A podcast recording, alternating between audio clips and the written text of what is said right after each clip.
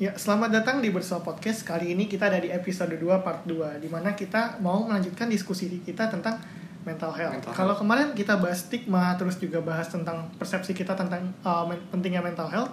Sekarang kita mau ngasih tahu nih ke kalian-kalian bagaimana ibaratnya cara uh, ibaratnya percaya diri dengan mental health kalian dan juga cara kalau teman kalian lagi down gimana cara supportnya dan juga Hmm. nanti mungkin di akhir uh, gua mau ngasih surprise question buat Riga tentang seeking help ya kan. Oke oke. Sekarang Ligan nggak boleh tahu dulu pertanyaannya. Iya iya. Sebelum mulai aku mau uh, bilang terima kasih dulu buat yang udah dengerin uh, part 1 kemarin dan juga episode pertama sama Free Talk. Makasih banget buat para followers bersua podcast di Instagram. Kita berdua sama-sama amazed sama kalian Iya, iya. antusiasmenya. Gue suka banget. nah di sini kita langsung jump right into it aja nggak sih? Oke boleh boleh. Kemarin tuh kita bener-bener pas banget menyudahi podcast episode 2 part 1 tentang mental health ini di teori lu tentang Maslow Triangle tentang zona nyaman. Bagaimana kita ibaratnya sebagai manusia dapat berkembang tapi juga dapat terus merasa aman Oke. dengan mempertimbangkan mental health yang baik. Hmm. Nah, gimana sih Gan bagaimana cara gua ibaratnya ya, gua dapat memiliki zona nyaman yang ibaratnya gue juga tetap bisa berkembang tapi tetap memikirkan mental health gua. Zona nyaman. Bener. Kembali lagi ke zona nyaman. Ah, ini agak-agak luas ya. Gimana caranya kita memiliki zona nyaman? Tapi ini sama-sama pendapat ya. Pendapat lu gimana? Ini pendapat gue dulu. Nanti gue nanya ke lu. Kalau pendapat gue dulu, pertama yang paling realistis yang bisa gue lakukan sekarang adalah membangun circle. Ya, jadi membangun circle di mana emang sulitnya adalah uh, istilahnya membangun support system, membangun circle di mana circle ini adalah circle yang positif, circle yang siap mendengar lu uh, kapan pun lu mau ngomong dan apa pun kondisi lu gitu loh. Dan siap untuk support lu. Sekecil apa pun tujuan yang mau lu capai gitu. Jadi uh, menurut gue pertama adalah gue berusaha untuk membangun circle itu.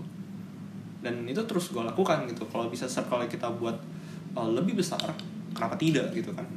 Tapi kalau seandainya ditanya bagaimana kita bisa memiliki zona nyaman yang tadi lu bilang itu ya kembali lagi salah satunya adalah ya, satu satunya adalah buat buat circle itu gitu. Kalau di posisi gue sekarang nggak punya pilihan. Karena kenapa? Lingkungan itu tercipta dengan sendirinya kan? Tapi menurut lu bener gak sih? Kayak kita kan nggak bisa kontrol lingkungan kita. Bener. ya gak sih? Kadang lingkungan kita bahkan uh, ya ibaratnya terus menguji kita. Nah, iya. iya itu kan itu kan. Nah berarti berarti gue nggak nggak salah kan ini Nggak ngomong salah, ya nggak nggak salah salah. kan ya? Valid, berarti valid. ya itu sih yang gue gua pikirin adalah kita harus buat circle dan dimulai dari kita. Misalkan kalau kita mau buat circle yang baik ya kita jadilah orang baik. Dan sulitnya adalah kita membutuhkan circle itu kita sadar bahwa kita membutuhkan circle itu di saat kita nggak punya circle itu. Dan di saat kita nggak punya circle itu kita sadar kita tidak punya circle itu kemungkinan kita lagi down. Nah eh, apa yang gue gue pernah gue pernah down dan gue merasa kayak ah kok circle gue tidak baik gitu ya circle gue kurang mendukung. Bukannya karena orang-orang itu gimana? Bukan. Karena behavior ya. Jadi apa yang gue lakukan adalah ya sudah. Walaupun gue gue melak gue memberikan orang lain apa yang gue butuhkan justru. Karena gue mau, mau, mau menunjukkan bahwa sebenarnya ini yang ini loh yang gue butuh gitu. Jadi kayak gue memberikan eh, gue start the domino effect. Jadi lu ibaratnya memberi sesuatu yang berarti lu mau dengan berharap itu bakal kembali lagi ke lu. dengan cara apa pun. Oh, oke. yes jadi eh, mungkin ini salah satu approach ya. Gue nggak tahu ini approach yang baik atau approach yang enggak salah satu approach adalah gue kalau gue pengen buat lingkungan yang baik ya lakukan hal baik di situ. Jadi kayak istilahnya kita nabung gitu loh. Kita bikin domino itu terus muter gitu. Sampai suatu saat kita yang kena dampak positifnya. Dan menurut gue ini berhasil. Ya dan menurut gue ini berhasil uh, untuk untuk saat ini. Jadi apa yang gue lakukan adalah gue memberikan apa yang kira-kira gue butuh.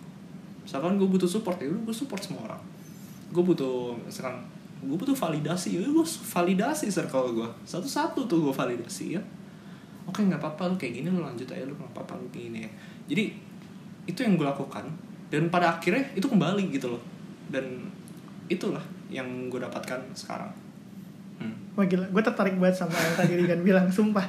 Yang Rigan bilang tadi itu, ini mungkin agak melompat jauh ya. Ah. Dan gue nggak bahas, bahas, gue nggak bakal bahas ini lebih lanjut. Tapi yang Rigan tadi sebutkan itu sebenarnya adalah salah satu poin penting di filosofi stoik yang gue pegang. gimana dengan- gimana? Nah ini menarik nih Tapi ini agak melenceng, tapi gue bahas singkat ya. Nggak Jadi apa-apa, gini, kalau lu uh, ibaratnya tujuan hidup lu itu adalah berbuat baik, maka semua yang baik akan datang ke lu. Ibaratnya di sini kalau Oh, ada namanya law, law of attraction Law itu of attraction. itu nama itu teori modernnya. Tapi itu pada dasarnya dulu zaman stoik itu udah pernah dibahas bahwa ternyata tujuan hidup itu cuma satu kebaikan. Dan kalau lu melakukan kebaikan lu akan diberikan apa yang namanya ketenangan tranquility and serenity Mhm. secara singkatnya gitu tapi gue gak mau bahas itu itu mending buat free talk aja nanti nah Oke, gue oke. mau bahas tentang kalau tadi Rigan udah menunjukkan bagaimana dia ibaratnya uh, ibaratnya comprehend ya dengan uh, masalah yang gue hadapi waktu itu Oh. kalau gue sebenarnya punya opini juga yang mungkin agak berbeda sama Gimana, kalau di? Maslow Triangle gue mau mengacu lagi nih di teorinya bahwa kebutuhan psikologis adalah yang lu butuhkan ketika ibaratnya lu lagi down. Itulah secara singkatnya kalau gue rangkum di diskusi yang part 1 kemarin di episode 2 episode 2 part 1. Hmm. Nah, kadang dari pengalaman gue sendiri gue menyadari bahwa gue bisa jatuh ke suatu lubang tadi yang gue udah ceritakan di episode 1 itu Hmm. karena ibaratnya persep- persepsi gue terhadap hidup itu unrealistis. Gue menganggap bahwa dunia itu akan memberikan kembali apa yang gue lakukan. Tapi ya Hmm. mungkin berpikir kayak lu cuma waktu itu gue belum berpikir secara lengkapnya. Gue nggak Hmm. berpikir bahwa ternyata ada prosesnya dulu baru Hmm. ketika gue berbuat baik sampai itu menjadi hal baik lagi buat gue. Gue Hmm. dulu selalu berpikiran gue melakukan ini gue harus dapat imbalan. Gue bantuin lu gue harus dapat imbalannya Hmm. sekarang. Gue selalu berpikir kayak gitu dan itu membuat gue cemas. Ketika Oh, gue mencoba oke, berusaha tapi gue nggak mendapatkan hasilnya gue jadi kepikiran terus itu membuat gue uh, down jadi istilahnya singkatnya gue di sini nggak bisa pakai cara rigan waktu itu. Nah tapi apa yang gue lakukan? Ini adalah tips juga yang dikasih sama dokter gue waktu itu. Coba cintai diri lu sendiri. Love yourself. Di sini bukan love yourself dalam artian kayak lagu Justin Bieber ya. Yang di sini gue lebih menggarisbawahi tentang apa yang bisa lu lakukan untuk lu mendapatkan kualitas hidup yang sebenarnya lu layak dapatkan. Mengacu pada Maslow Triangle. Baik di bagian bawah tuh ada dua tuh physiological need sama satu lagi apa kan Eh, satu physiological sama physical. nah ya di situ Physical, paling- uh, paling sosial bawah. Eh, sosial Ini pokoknya mana yang- yang psychological? uh, enggak yang bawah Sik- uh, yang buat fisik kan ada dua pertama iya. paling bawah itu adalah fisiologis yang Oh iya, sosial fisiologis dan sosial benar. Nah, di sini gue mau menggarisbawahi pada dua itu ya. Uh, kalau pertama physiological need itu isinya adalah kayak kebutuhan lu yaitu makan, lalu air yang cukup dan pokoknya sesuatu semua yang untuk lu bertahan hidup. Di sini gue kalau misalnya ada teman-teman yang lagi uh, ya kan benar sosial kan? Safety sih. Oh safety. Oh sorry salah. Oke, Berarti safety tadi berarti. physiological sama safety. Sorry ini kita sambil buka ya triangle ya. Jadi intinya kalau buat kalian semua ini yang lagi down, gue punya saran juga nih buat lu. Ini dari dokter juga. Oke. Kalau gimana? misalnya lo lagi down, coba cintai diri lu sendiri dengan menunjang kebutuhan yang sebenarnya lu butuhkan pertama. Yaitu adalah kebutuhan lu secara fisik, misalnya itu sandang, pangan, papan. Itu lu penuhi dulu tiga-tiganya. Gimana caranya? Coba makan sehat, coba minum cukup, coba misalnya istirahat yang cukup kalau lu kurang tidur, atau coba lu olahraga misalnya rutin seminggu tiga kali, mulai dari situ dulu. Kalau lu emang udah bisa membangun keempat ini, gue jamin lu pasti akan merasa lebih baik gue bisa jamin karena gue dulu melakukan itu semua selama kurang lebih satu dua minggu pertama dan itu rasanya beda banget rasanya tuh gue bener-bener fresh dan gue bener-bener bebas dari rasa kecemasan Hmm. gue nggak tahu sampai sekarang itu gimana uh, gimana bisa ibaratnya perilaku yang kita lakukan bisa menghasilkan uh, situasi seperti itu ya. Hmm, hmm. itu salah satu cara gue yang kedua yaitu adalah safety bagaimana kita menjamin diri kita itu secure. Tadi dengan cara rigan nah di sini baru ibaratnya gue uh, mau menggali lagi tentang zona nyaman. Kalau zona nyaman buat gue sebenarnya rumit sih kalau zona nyaman Nggak gue apa-apa, nggak apa-apa. gue Ceritain. soalnya demanding nih. Kalau Oh, gue oke. zona nyaman gue tuh kalau tadi rigan kan adalah aman dan bisa berkembang. Kalau gue biasanya ada tambahan lagi aman bisa berkembang dan juga selalu ada di sini gue emang demanding ya Nah, di sini mungkin uh, setiap orang memvalue security mereka itu beda-beda. Bagaimana ibaratnya sesuatu dapat memberikan rasa aman tuh, gue yakin semua orang beda-beda.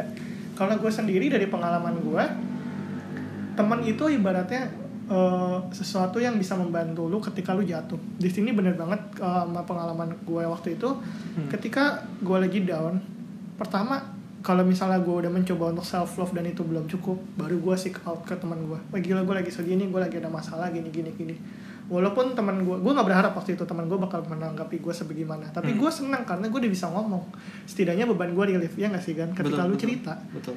entah gimana ceritanya itu tuh bisa lu kayak menuangkan gelas lu yang udah penuh udah sampai tumpah-tumpah ke gelas yang baru dan lu bisa clear eh, pikiran lu tuh clear lagi kayak oh Ya at least lu functional. bener Iya. atau itu fungsional bisa rasional lagi nah di sini mungkin cara gue yang ibaratnya uh, untuk menangani uh, ibaratnya situasi di mana gue harus menghadapi masa-masa sulit tapi mungkin nih kalau misalnya dari pendengar bersua podcast juga ada yang pernah mengalami uh, gangguan pernah didiagnosis mungkin atau mungkin emang lagi merasa nggak nyaman nggak merasa puas dengan hidupnya merasa sedih merasa cemas kalian bisa banget cerita ke kita approach kita di Instagram ya kalau gua Vinkur kalau Rigan di Gua Cubertus S. Cubertus. Nah, bisa juga cerita ke kita gimana sih pengalaman kalian untuk cope your stress atau Hmm. bagaimana cara kalian untuk merasa relief entah itu apa pun.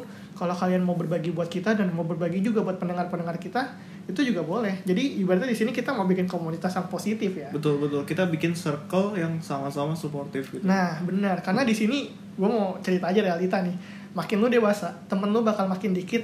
Nah, di antara teman-teman itu yang suportif dan benar-benar mau ada di sisi lu sampai nanti lu ibaratnya merasa lebih baik, itu juga bakal lebih sedikit lagi. Lebih sedikit dari yang sedikit itu. Nah, benar. Gue nggak Oke. mau ibaratnya nanti ibarat eh, ada orang yang sebenarnya butuh bantuan, tapi ternyata mereka juga nggak tahu cara seek help yang benar.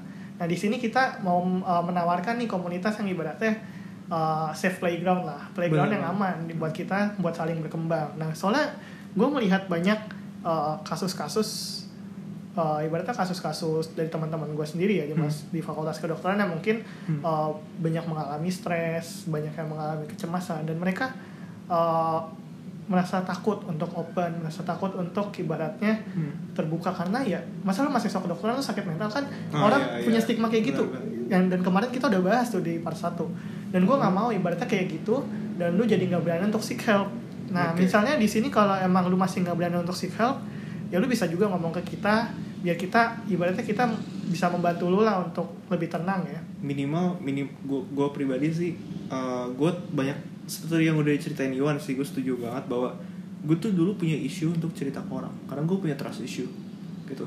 Trust issue bahwa apa pun yang gue ceritain ke orang it doesn't solve my problem gitu loh. Membuat masalah gue tambah berat. Akhirnya gue gak mau cerita.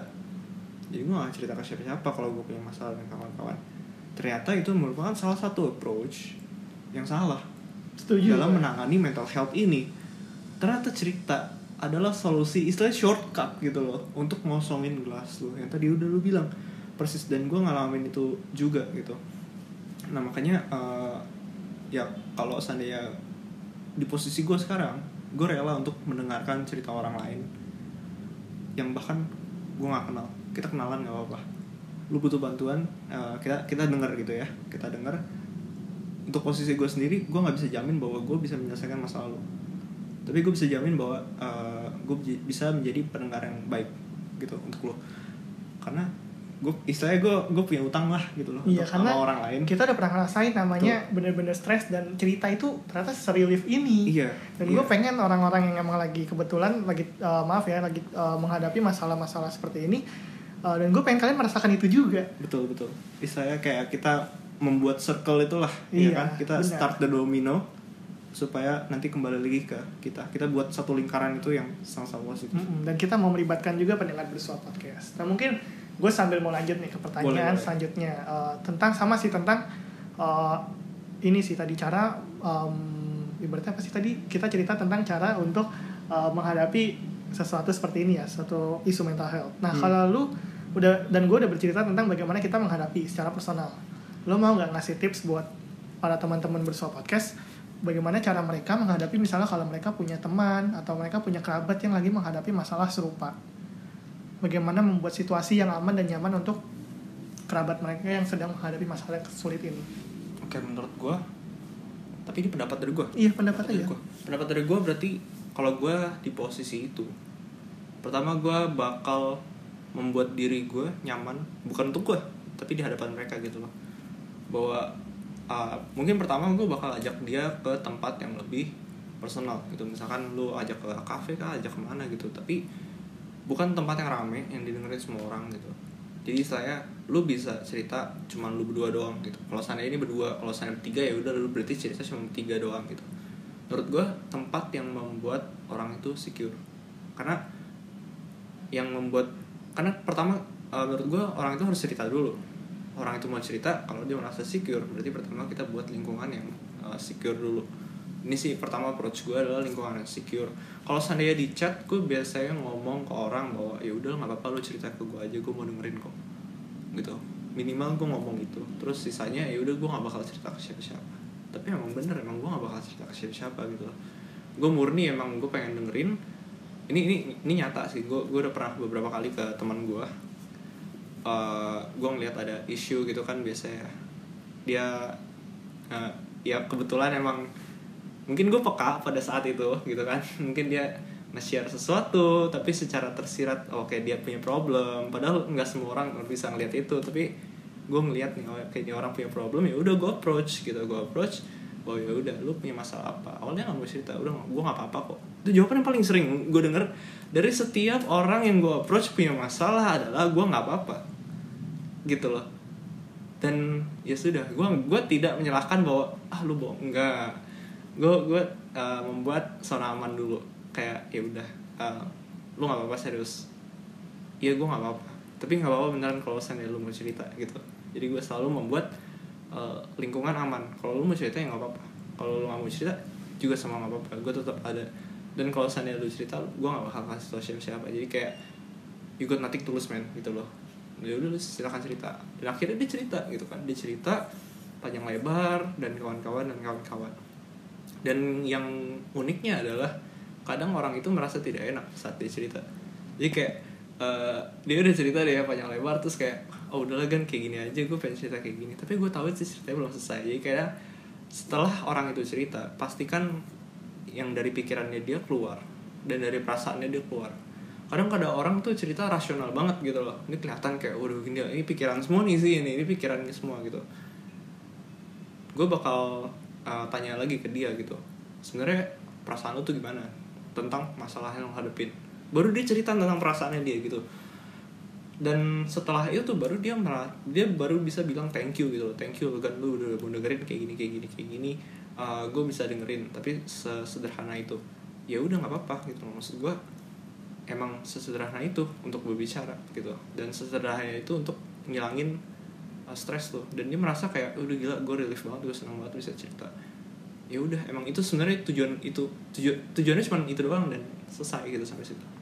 Jadi kalau misalnya lu tanya pendapat gue mungkin kayak gini bentuknya gue sebenarnya sama sih kayak Rigen jadi gue ngelengkapin aja kan kalau pandangan gue ya. Kalau pandangan gue sebenarnya benar sih pertama mulai dari membuat si orang yang misalnya teman kita atau kerabat kita yang lagi emang menghadapi masalah itu sebisa mungkin nyaman. Bagaimana caranya Rigan tadi udah jelasin. Cuma kalau gue mau nambahin yaitu uh, jangan lupa untuk follow up juga dalam beberapa hari ya. Misalnya kalau emang hmm. masalahnya segitu berat sampai hmm. benar-benar mengganggu fungsionalnya dia misalnya jadi nggak bisa bekerja mungkin uh, ketika udah minggu baru hari Senin itu udah hari Senin udah hari Senin lagi maksud gue udah hari Senin lagi dan misalnya dia masih belum masuk kerja kayak gitu ya misalnya contoh klasiknya ya mungkin bisa ditanya kamu nggak apa-apa? Atau misalnya lagi butuh temen gak mau ditemenin gak kamu apakah masih berkutat dengan masalah yang kemarin? Udah bisa move on atau belum dari masalahnya? Tanya misalnya tanya sesuai senyamannya dia untuk bercerita. Karena gue jujur ketika gue menghadapi masalah ya balik lagi sih gue melihat ke diri gue gue nyaman gak sih untuk cerita panjang lebar ke orang karena hmm. banyak orang juga yang ibaratnya disuruh cerita ya mereka coba bisa ngeluarin dikit karena ibaratnya mereka punya incapabilitas untuk mengekspresikan diri gitu ya hmm. kalau emang kayak begitu yang lu bisa lakukan ya itu respect aja lu nggak usah paksa dia untuk bercerita lebih tapi balik lagi ke poin utamanya pastikan dia nyaman lu nggak usah menghakimi dia untuk udah makan belum udah minum belum itu nggak usah. Itu malah lu membuat mereka menjadi anxious gitu ya kayak iya. cemas gitu ya. malah tambah anxious malah malah lu nya yang cemas jadi. Oh. ya enggak sih? Jadi yang penting ya pastikan dia nyaman. Karena orang yang lagi menghadapi masalah berpikir rasional itu kadang susah. Setuju nggak kan setuju. Bahkan untuk uh, berpikir bahwa dia dapat melewati masalah ini itu kadang nggak bisa makanya yang perlu kita lakukan cuma bisa support support memberi dukungan memberi situasi yang nyaman untuk dia hmm. agar dia bisa kembali lagi berpikir rasional dan kembali ke track di awalnya okay. seperti yang gue kemarin di part satu ya udah bilang ya apa yang gue harapkan dari keluarga yaitu ya mereka percaya sama gue bahwa gue bisa melakukan sesuatu itu validation Tok. iya sebatas validasi untuk gue itu udah precious banget. Berarti sebenarnya sesederhana itu. Iya namun banyak mungkin yang orang-orang yang berbeda dengan gue atau mungkin orang-orang yang sama buat gue okay, okay. tapi kalau gue berkaca dari diri gue memberi mereka validasi bahwa lu bisa kok melewati ini semangat. Kalau ada apa-apa butuh bantuan kabarin gue gue akan mencoba ada untuk lu terus Oke, itu menurut gue nggak klise ya. Di sini gue nggak mau ngomongin klise karena ini implikasinya kayak tadi yang udah dijelasin di part 1 karena mental health itu merupakan hal yang serius namun orang masih menganggap ini adalah sesuatu yang ringan. Setuju gue setuju. mungkin kita sambil lanjut ke topik berikutnya. Kayak tadi gue mau nanya tentang mysterious question nih. pertama Gan apa? Tentang seeking help. Seeking help. Nah. kenapa nih? ibaratnya kan kita bahas mental health nih tapi kita nggak bahas mental disorder mental illness. Hmm. nah untuk seeking help itu apakah kita perlu punya mental disorder? Apakah kita perlu mental illness? Apakah apa sih kapan sih kita harus ke misalnya ke orang-orang ahli yang psikolog psikiater untuk minta bantuan? Kapan aja. Kapan aja lu merasa membutuhkan itu silahkan datang. Ini bukan saran dari gue tapi gue pernah ngobrol gitu ya sama psikiater dan lu bisa datang kapan pun gitu loh. Kapan pun lu merasa bahwa something wrong with me gitu di saat eh, ya gue juga susah jelasin ya karena konteksnya sangat luas karena eh, masalahnya juga sangat beragam bahwa di saat ada yang salah dengan mental maksudnya lu tidak merasa terdukung mental lu itu jadi tidak punya dukungan sosial atau dukungan dari keluarga teman dan kawan-kawan lu boleh seek help gitu loh. Mungkin seek help itu bukan berarti lu sakit tapi lu butuh teman cerita sesederhana itu gitu loh. Dari yang gue dengar adalah ya sudah kalau seandainya lu emang butuh itu dan lu nggak dapat di tempat mana pun uh, tenaga kesehatan di bidang psikologi berarti ada psikolog ada psikiater itu ada buat lu gitu loh. Bukan berarti emang lu sakit tapi lu cuma sekedar butuh cerita ya udah datang aja. Gue setuju sama yang Rigan bilang Hmm. sih karena ini sangat mungkin buat orang-orang tabu ya untuk uh, datang ke psikiater. Itu masih umum banget. Gue bahkan jumpai di lingkungan keluarga gue bahwa menganggap menganggap ya bahwa kalau ke psikiater tuh berarti lu sakit jiwa. Ibaratnya kayak gitu kasarannya. Dan di sini gue mau ngingetin aja buat pendengar-pendengar bersua podcast yang emang kalian lagi ada masalah dan kalian gak mendapatkan support yang kalian butuhkan entah itu di lingkungan keluarga atau pertemanan kalian gak usah sungkan-sungkan untuk datang ke ahlinya ke ilmu kedokteran di bidang psikologi entah psikolog atau psikiater karena daripada nantinya kalian menghadapi ini sendiri dan juga bakal menjadi lebih buruk untuk kalian ada baiknya juga kalian untuk datang aja untuk sekedar mungkin ngobrol bercerita dan juga meringankan beban lah ya istilahnya kan karena Mhm. gue yakin semua orang punya masalah yang berbeda-beda dan sama beratnya atau bahkan lebih berat antara satu sama lain Hmm. dan itu emang manusia gitu loh jangan mengelak bahwa kita rapuh bahwa kita gak akan jatuh hidup ini emang selalu menguji kita ya selalu aja ada eh, batu sandungan selalu aja ada jebakan-jebakan di jalan hidup kita nggak mungkin mulus Hmm. dan di sini gue yakin gak semua orang bisa terus tegap berdiri setelah jatuh. Ada yang masih perlu ditolong. Di sinilah ibaratnya gue mau encourage ke teman-teman yang dengerin bersua podcast untuk jangan takut. Jangan takut untuk ibaratnya seeking help. Hmm. Karena ibaratnya kesehatan mental itu sepenting dengan kesehatan fisik atau bahkan lebih penting. Kalau dilihat dari hierarki Maslow tadi bahkan kebutuhan fisik itu ada di bawah dari kesehatan mental, Hmm. psikologis. Untuk kalian bisa berfungsi sebagai manusia mencapai tujuan hidup kalian berperan uh, pe- uh, berperan dalam kehidupan manusia ini, ya berarti yang paling atas ya paling atas, self actualization benar. Nah itu kalian perlu untuk sehat fisik, sehat mental dan juga punya growth mindset. Nah di sini kalian jangan takut kalau udah masalah terkait kejiwaan kalian mungkin kalau kalian mau ngomong gitu. Kita benar-benar support untuk kalau kalian butuh bantuan ya udah seek help.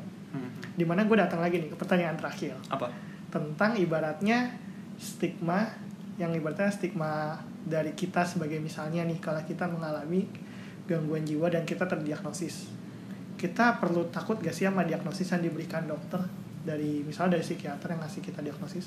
Sebenarnya menurut gue nggak perlu takut.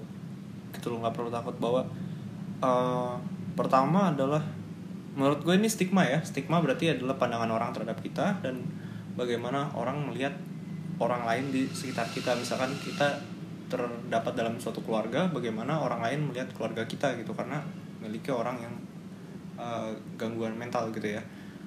Menurut gue em, tadi, tadi sorry tadi gimana kita perlu takut gak Perlu sama takut atau enggak? apa yang diberikan dokter misalnya terkait gangguan jiwa kita kalau kita punya Oke, menurut gue tidak perlu takut. Kembali lagi jawaban gue selalu tidak perlu takut karena ini ini jawaban gue datang karena gue punya kesadaran gitu loh setelah gue baca beberapa buku setelah gue nonton film gue ngobrol sama orang lain kesimpulannya sama bahwa setiap orang itu punya struggle apa pun struggle-nya karena nggak ada orang yang pasti dilahirkan dan dididik secara sempurna. Jadi pasti ada te satu tembok yang kurang gitu. Satu tembok itu yang kurang itu pada diri kita adalah yang mana gitu. Bisa jadi mungkin secara fisik oke? Okay? bisa jadi mungkin secara emosional bisa jadi secara intelektual bisa jadi secara uh, uh, ya tadi ini psikologis dan seterusnya gitu. Menurut gue pasti ada satu tembok yang kurang tapi permasalahan tembok itu di mana gitu kan. Jadi kalau seandainya kita takut dengan suatu diagnosis ya itu menurut gue nggak nggak relevan gitu. Karena setiap orang punya struggle yang berbeda. Mungkin pada diri kita adalah struggle. Itu terletak pada mental kita. Jadi tembok yang hilang pada kita adalah mental kita. Tapi yang lainnya sempurna gitu.